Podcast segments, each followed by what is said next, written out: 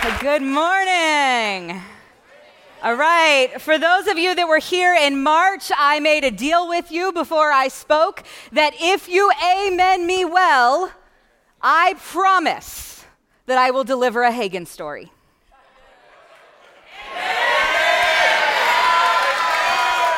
Because not only did I work with him at real life, as he mentioned, I married into the family, so I know all the stories. So, yes. All right, so such an honor to be with you guys. This is going to be fun. this is going to be fun this fall. But I had to look up who Ernest Moen actually was. Here's what I found for the Ernest Moen Chair for Pentecostal Preaching. I found that he was a statesman, pastor, and evangelist in the AG in the later 20th century. Isn't it weird to kind of say that now? He wrote these words in an AG textbook for pastoral theology course. It was called The Pentecostal Pastor A Mandate for the 21st Century. Here's his words What images run through your mind when you hear the phrase Pentecostal preaching? I hear a mighty rushing wind sweeping through the auditorium. Electricity crackles in the air and builds to a rising crescendo of fire. It sends a trembling through the limbs of those poised on the edge of their seats, their faces enraptured by the inspired words of the speaker. The speaker he is dripping from the exertion of his preaching. His hair and tie is askew. His face is alternately glowing and distorted. The words are tumbling out of his mouth as fast as he can say them. There's a fire blazing in his eyes, a reflection of the Pentecostal fervor planted within him by the Holy Spirit. His words are divinely inspired, easy to understand, powerful in context. They have the power to drive a stake through the heart of a sinner until he is doubled over in agony and crying out for forgiveness. That is Pentecostal preaching. Seriously? Not only do I have to follow Mother Martha twice, that's what I'm supposed to be doing? I mean, let's talk a little bit about how today is going to work. Number one, I don't own any ties. So the hair could definitely go askew, but the tie, that's not going to happen. I would really prefer if I don't end up dripping from the exertion. You can feel free to be poised on the edge of your seat.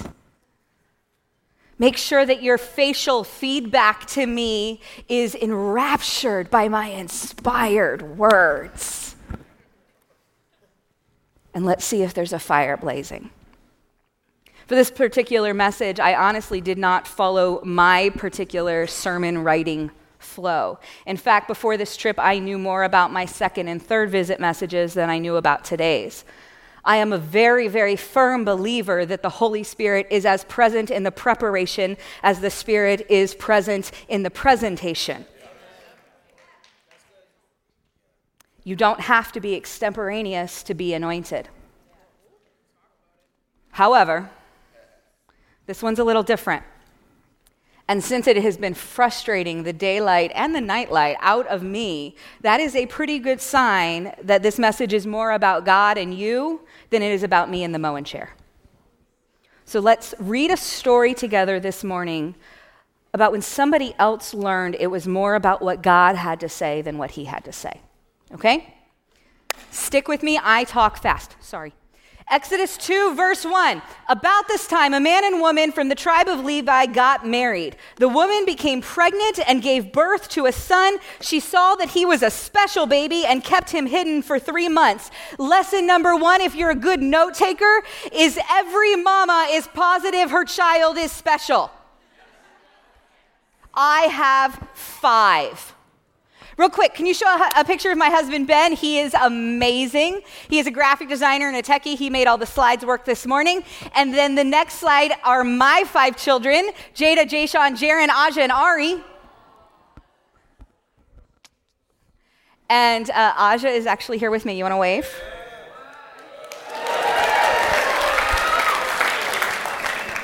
Every mama is positive her child is special.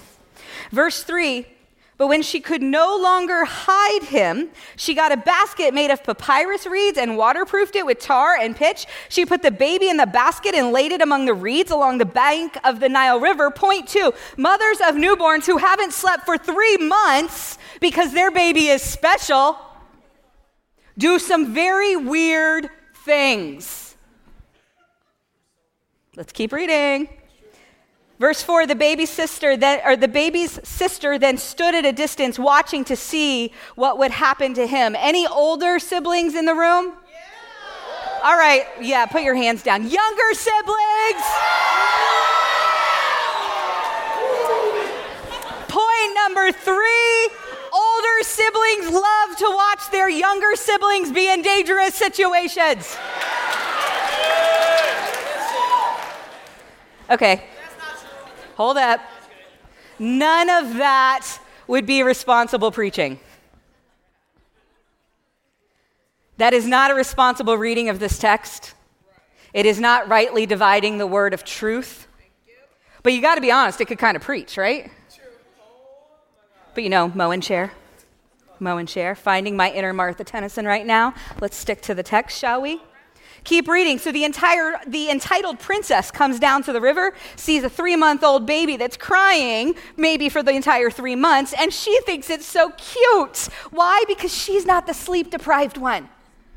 Princess has got Egyptian cotton sheets to sleep on. Verse 6 This must be one of the Hebrew children, she said. So why don't I hold him and take a new profile picture with this poor hungry child from another culture? Because because I feel so sorry for him even though my dad thinks he doesn't deserve to live. Yet alone prosper in this country because his parents' generation were immigrants who escaped poverty and famine to come here and make a better life. Sorry, Moen chair. No eisegesis allowed. No preaching from a personal soapbox. That is not a responsible use of the text. So his own mama gets to nurse him. And then to save his life, she presents him back to this other mother who still has been sleeping through the night because she hasn't spent one night with a crying baby. In verse 10, the princess named him Moses, for she explain, explained, I lifted him out of the water. Thank you, princess, for doing that heavy lifting. Oh, wait, did I add that emphasis to that sentence? It's not actually anywhere in the text. Probably added it because of my own sin struggles. It's a struggle for me, honestly, not with insecurity, but with overconfidence. I'm an Enneagram 3.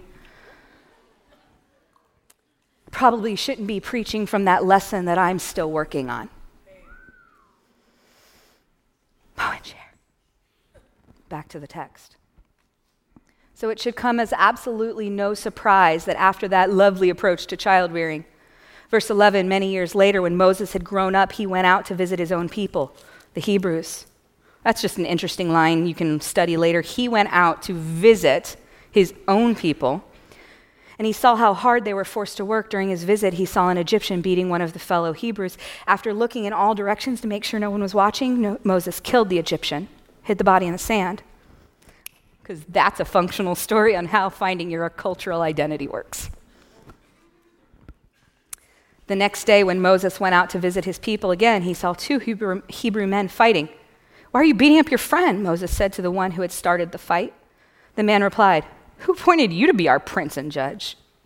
Are you going to kill me as you killed that Egyptian yesterday? Moses was afraid, thinking, Everyone knows what I did. And sure enough, Pharaoh heard what had happened and he tried to kill Moses. Sidebar, he's been trying to kill Moses Moses' entire life. But Moses fled.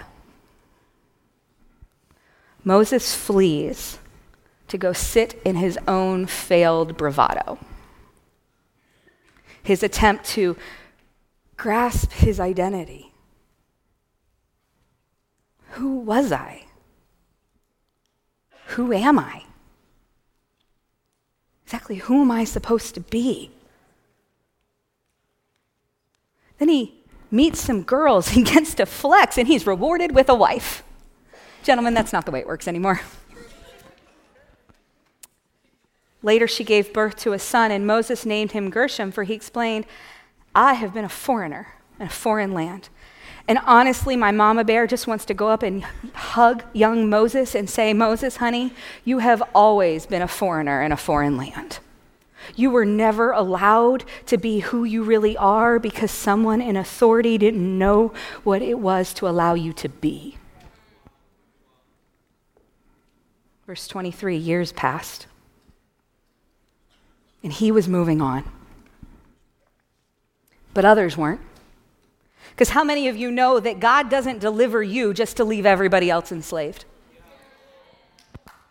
That's a really good point. It actually has nothing to do with my sermon, but it was too good to cut. So that's just extra credit. Moen chair. Let's stick with the text. Chapter 3, verse 2.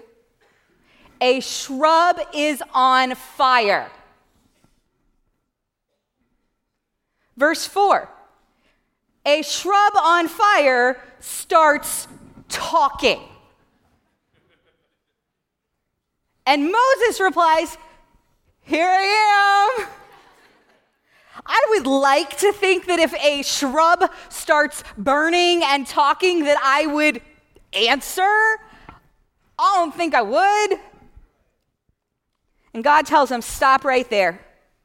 Recognize what's going down. This is holy ground, Mo. I'm God. And Moses finally acts just like I would and covers his face. And then God says, verse 9, Look, the cry of the people of Israel has reached me. Because guess what, Moses? You weren't the only baby crying. And then they have this convo where God calls Moses to this great social justice movement. And Moses' answer keeps being, Who am I? Who am I? And God responds, Yeah, okay, so it's not actually about you, it's about the fact that I have called you. Okay. Moses says, So you're not going to answer the whole who am I question, so let's try this question Who are you?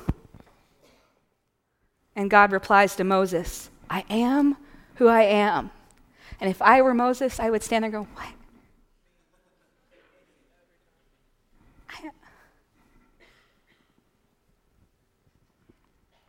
So God explains a bit more.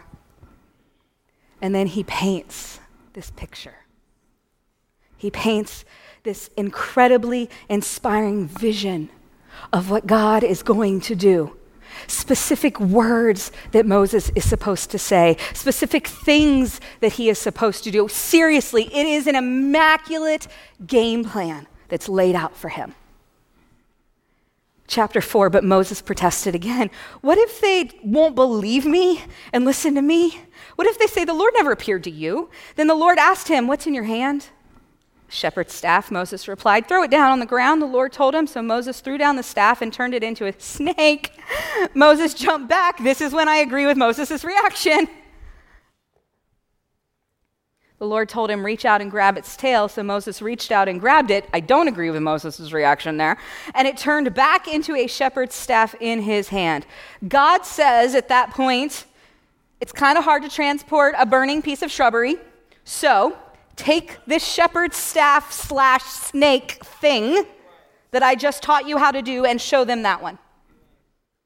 And if that doesn't work, here's a second thing that you can do. And God says, and if that doesn't work, here is a third thing that you can do. Verse 10 But Moses pleaded with the Lord, Oh Lord, I'm not very good with words.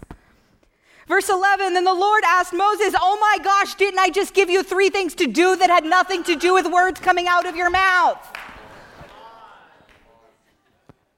Okay, that's not what he said because God is definitely more patient than I am. And he honestly, I don't think he appreciates a well done snarky the same way I do. So, Moen chair, back to the text. Then the Lord asked Moses,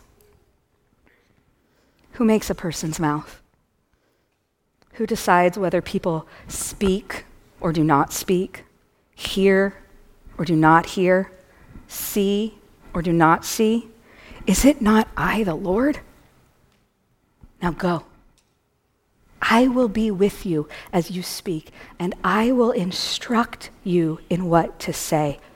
But Moses again pleaded, Lord, please send anyone else. And the Lord became angry with Moses because, duh. All right, he said. What about your brother Aaron, the Levite? I know he speaks well. You know how I know that? Because I made his mouth the same way I made yours. In fact, look, here he comes. He looks happy about this whole situation. Because don't you know, God doesn't direct Moses' path, he directs everyone's.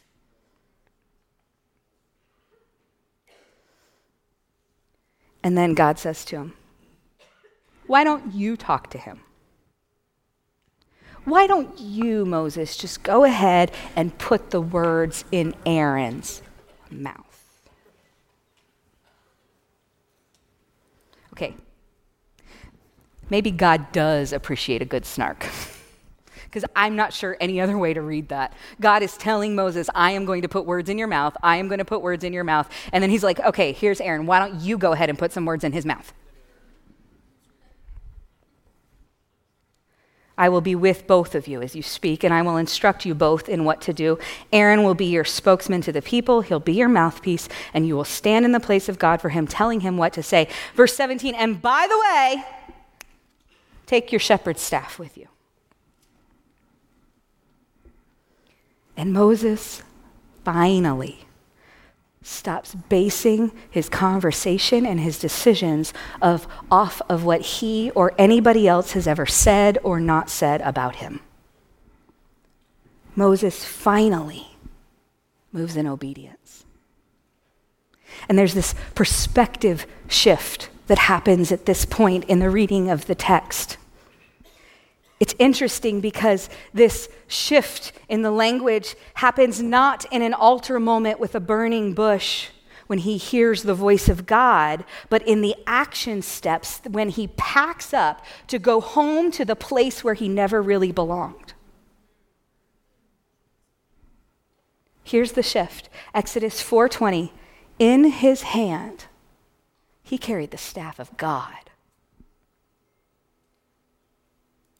Finally this change from it's about me and it's about what I have in my hand and what I could say or not say and what I could do or not do. Wait, this is about God. This is about His miracle. This is about His power. This is about His glory.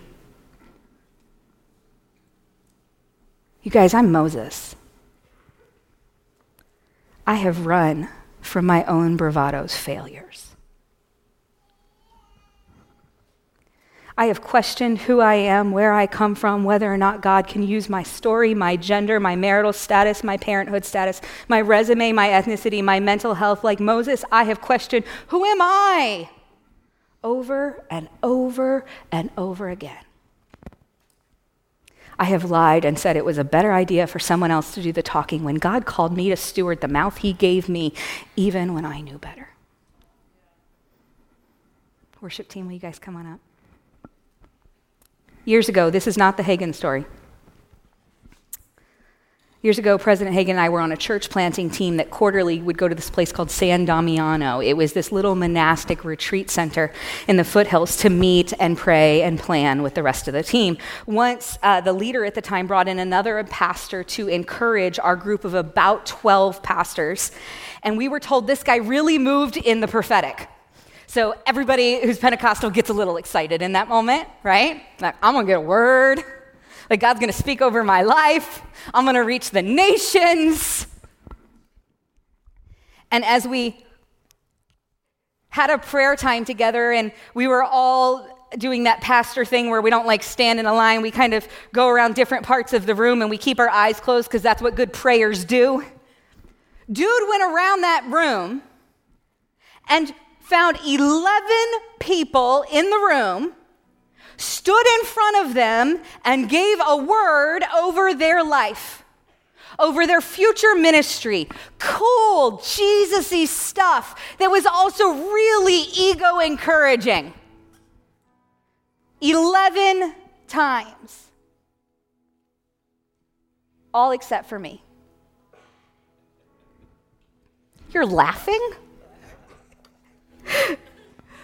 I counted. I was counting. I'm a three. I was counting. 11 other people, except for me. We went quietly back into the conference room and I sat down and I wrote, Okay, God, I didn't get his word for me. I desperately need your word for me.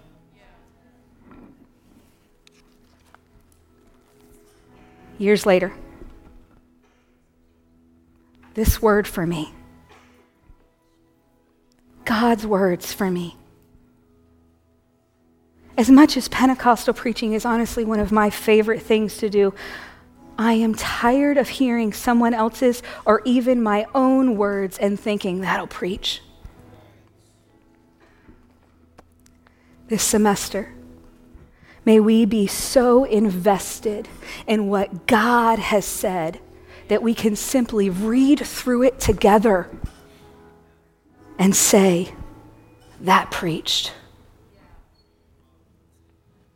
And that is why I can confidently walk down from this platform that I've been honored with this semester without having to put up a lot of well crafted lines today. Maybe there will be more of those in a couple weeks when I'm back. Because together we read God's well crafted lines, and they preach. Men and women of God, my challenge to every single one of us today is to take the Holy Spirit inspired Word of God and partner it with the Holy Spirit empowered life that you have been given. Okay, that was good. Stand up.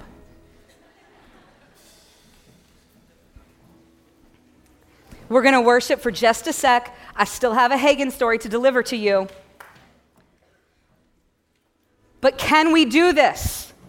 Can we take the Holy Spirit inspired Word of God and partner it with the Holy Spirit empowered life you have been given? Can you go and lead a social justice movement like Moses? Can you go and educate the next generation of leaders for our country? Can you go and speak for the voiceless? Can you go do justice, love mercy, walk humbly with your God?